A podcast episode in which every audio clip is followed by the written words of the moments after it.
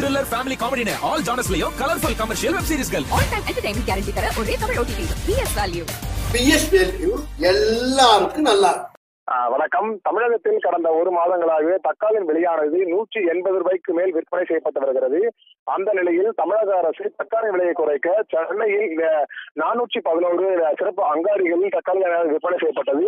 ஆனாலும் கூட அந்த தக்காளி விலையானது கட்டுக்குள் கொண்டு வர முடியாமல் பொதுமக்கள் மிகவும் அவதிக்குள்ளானதான நேற்று ஆலோசனை கூட்டமானது தலைமைச் செயலகத்தில் நடைபெற்றது. இதில் அமைச்சர் பெரிய கருப்பன் கலந்து கொண்டு தக்காளி விலையை கட்டுப்படுத்தும் விதமாக சென்னையில் சென்னையில் உட்பட தமிழகத்தில் ஐநூறுக்கும் மேற்பட்ட அரசு நியாய கடைகளில் தக்காளி விற்பனை செய்யப்படும் எனவும் இன்று முதல் தொடங்க தொடங்கி தகவல் செயல்பட்டு வரும் எனவும் தெரிவிக்கப்பட்டிருந்தது.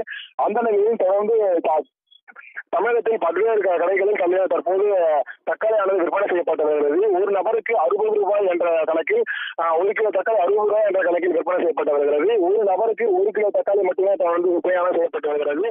அந்த நிலையில் தொடர்ந்து சென்னையில் கூட பல்வேறு பகுதிகளில் தொடர்ந்து தக்காளி விற்பனை செய்யப்படுகிறது ரேஷன் கடைகளில்.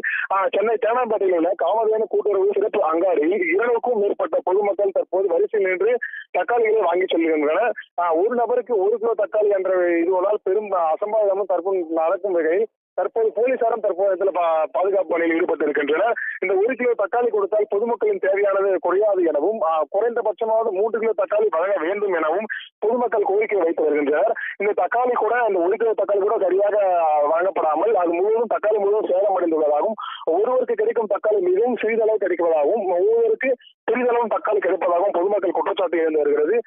பெரும்பாலும் தக்காளியானது ஒரு கிலோ வழங்கப்படுவதால் எந்தவித தேவைகளும் பூர்த்தி செய்ய முடியாது எனவும் தமிழக அரசு அடுத்த முறை ஏதாவது கொஞ்சம் இரண்டு கிலோ எக்ஸ்ட்ரா கொடுக்க வேண்டும் எனவும் தொடர்ந்து கோரிக்கையான வைத்து வருகின்றனர். இந்த நிலையில் இந்த சென்னை தேனம்பாட்டில் உள்ள அங்காடியில் தான் தற்போது நம்ம பார்த்து கொண்டிருக்கிறோம் அந்த காட்சிகளை.